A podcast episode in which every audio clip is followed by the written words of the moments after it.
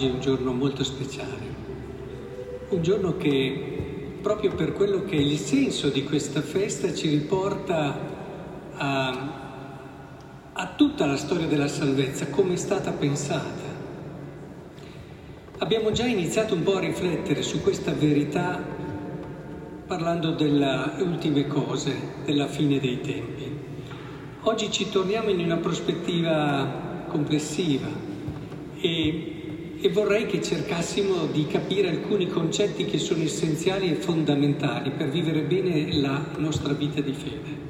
Cioè, cioè,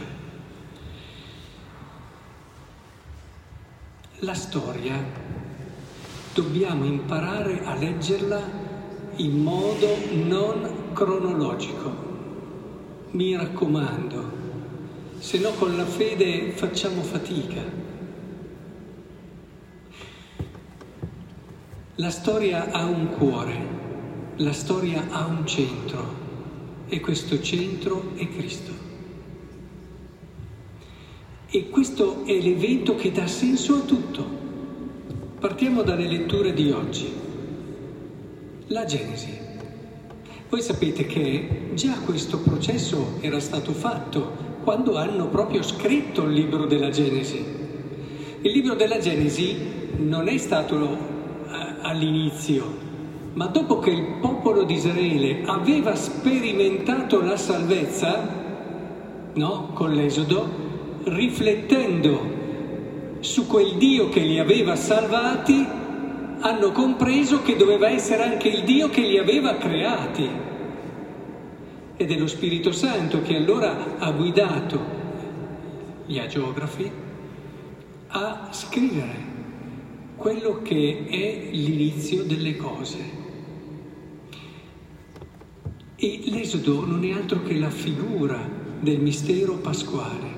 È come se noi allora potessimo dire una cosa importantissima. Se vogliamo capire la creazione, dobbiamo partire da quello che abbiamo visto, sperimentato e vissuto nel mistero pasquale. È lì che si capisce eh, quel Dio com'è quel Dio e se capisci com'è quel Dio che ti ha salvato, allora capisci perché ti ha creato, perché cosa ci interessa sapere la creazione se è avvenuta in un certo modo, in un certo altro?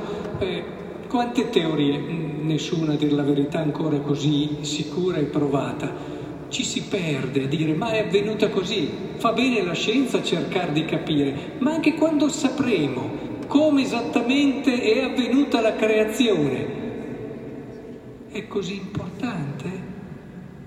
È importante sapere perché è avvenuta la creazione, più di come è avvenuta la creazione. E il perché è avvenuta la creazione noi lo sappiamo dal mistero pasquale da Cristo. Noi sappiamo che esistiamo perché c'è stato il Padre che nel Figlio si è innamorato di noi e allora ci ha creati. È bellissimo il ritornello di questo salmo. Cantate al Signore un canto nuovo perché ha compiuto meraviglie. Il Signore ha visto in noi una meraviglia e ci ha voluto. Non è importante come, eh, qui ci sono tante persone, ogni persona ha una storia diversa. Magari proprio nel venire al mondo ha anche delle ferite ma non è importante il come. Noi sappiamo che se oggi siamo qui, siamo qui perché siamo una meraviglia, perché chi ci ha voluto ci ha visto così. È essenziale che impariamo a leggere noi stessi, gli altri, la storia tutta, a partire da quel mistero pasquale che ne dà luce che ne dà senso. Prendete la seconda lettura. Come si fa a capire questo meraviglioso inno se non a partire dal mistero pasquale?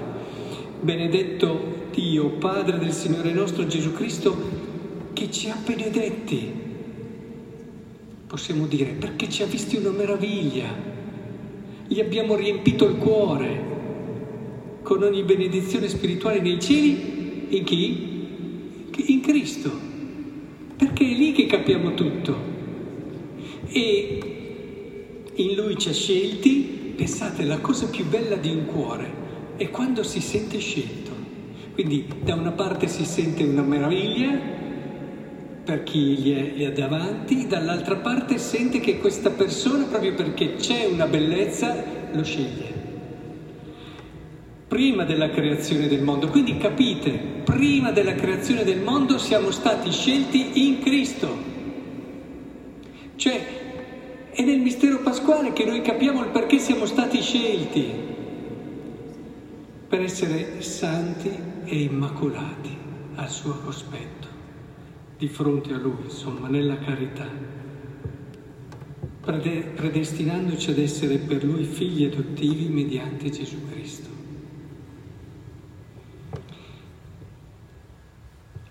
Destino immenso quello che abbiamo grazie alla fede. Pensate quante persone si stanno perdendo a cercare di capire, poi perdono anche il senso del perché sono al mondo, non capiscono. Adesso abbiamo notizie e informazioni scientifiche infinite, conosciamo dell'uomo cose che secoli fa neppure si immaginavano, eppure tutto questo diventa poca cosa non dico inutile, ma poca cosa, senza capire il perché ci siamo. E questo ce lo dice quel mistero che stiamo celebrando. E questo ci dice che non siamo qualcosa di venuto a caso. Questo ci dice che siamo qualcosa di... Guarda, quando tu incontri una persona che ti guarda così e nel suo sguardo ti fa capire che tu sei una meraviglia, Beh, tu ringrazia questa persona perché in questa persona qualcosa dello sguardo di Cristo si è manifestato a te, perché Gesù ti guarda così. Tu puoi essere arrotolato sui tuoi limiti, sulle tue povertà, sulle tue miserie, o ancora peggio, puoi perderti in tutti i tuoi successi e in tutto il tuo sentirti grande per cose che alla fine non sono grandi. Ma quando incontri uno sguardo così tu arrivi alla verità di quello che sei, un'infinita possibilità di bene, di bello e di buono. In fondo anche l'annunciazione, no? Abbiamo pregato insieme nella orazione, all'inizio la colletta così chiamata, abbiamo che in previsione della morte di Cristo gli è stato data questa grazia singolare, no? Di essere concepite senza peccato. Vedete anche qui, in previsione, cioè vi fa capire che tutto parte da là. Anche quello che è stato prima. Tutto lo capiamo a partire da quel mistero della morte e della resurrezione di Gesù anche l'Immacolata Concezione non sarebbe possibile e non avrebbe senso senza la morte e la risurrezione di Cristo, anche se avvenuta prima, ma perché non ragioniamo in un modo cronologico. E, e allora che cos'è che vorrei oggi soprattutto trasmettervi? Che Adesso in questa Eucaristia chiaramente siamo al centro della storia e stiamo vivendo la cosa più importante che un essere umano possa vivere. Qui insieme adesso nella fede possiamo capire il mistero grande che siamo perché Dio ha voluto così, non perché siamo stati bravi, diciamocelo ma perché Dio ha voluto così. io vedo tantissime meraviglie davanti a me. E se vi vedo così, vi vedo così perché Dio vi vede così. E più noi siamo vicini a Dio, più noi vediamo gli altri così. Se volete una cartina tornasole di quanto siete vicini a Dio, guardate come vedete gli altri.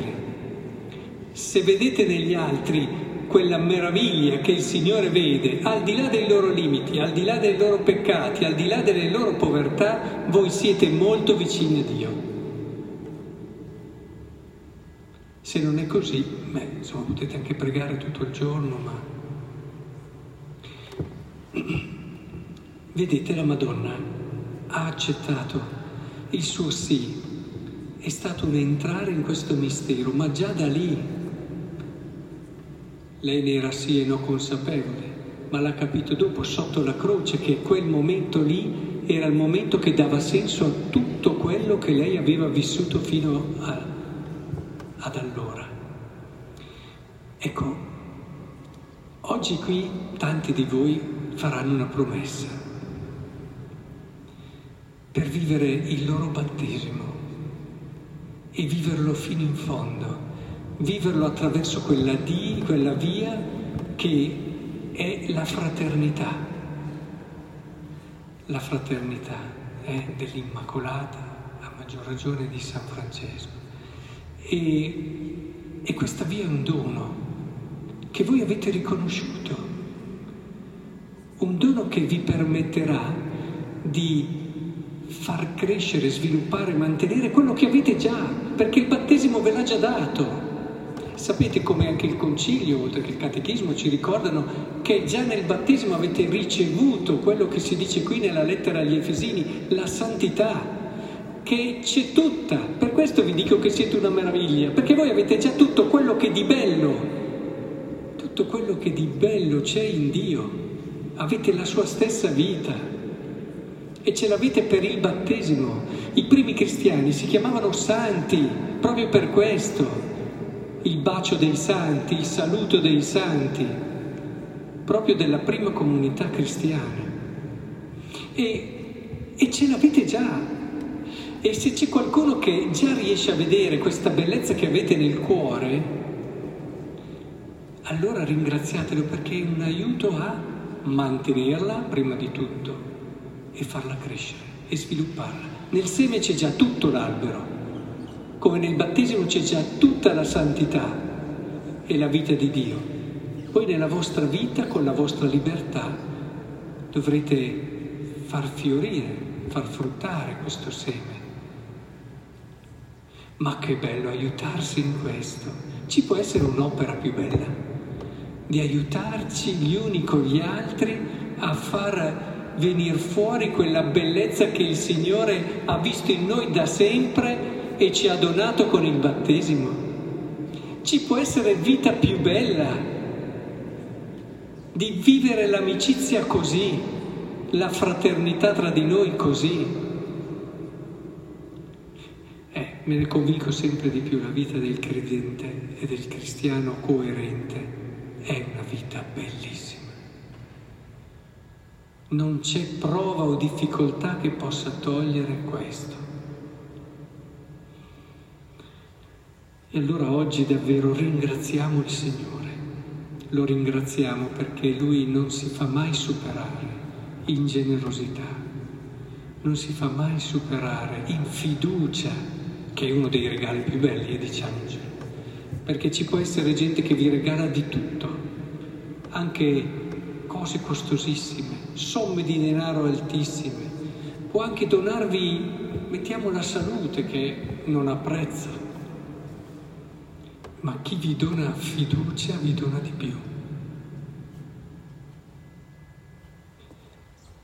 Chiediamo allora la grazia di essere l'uno per l'altro portatori di questa fiducia e di questo sguardo meravigliato di Dio.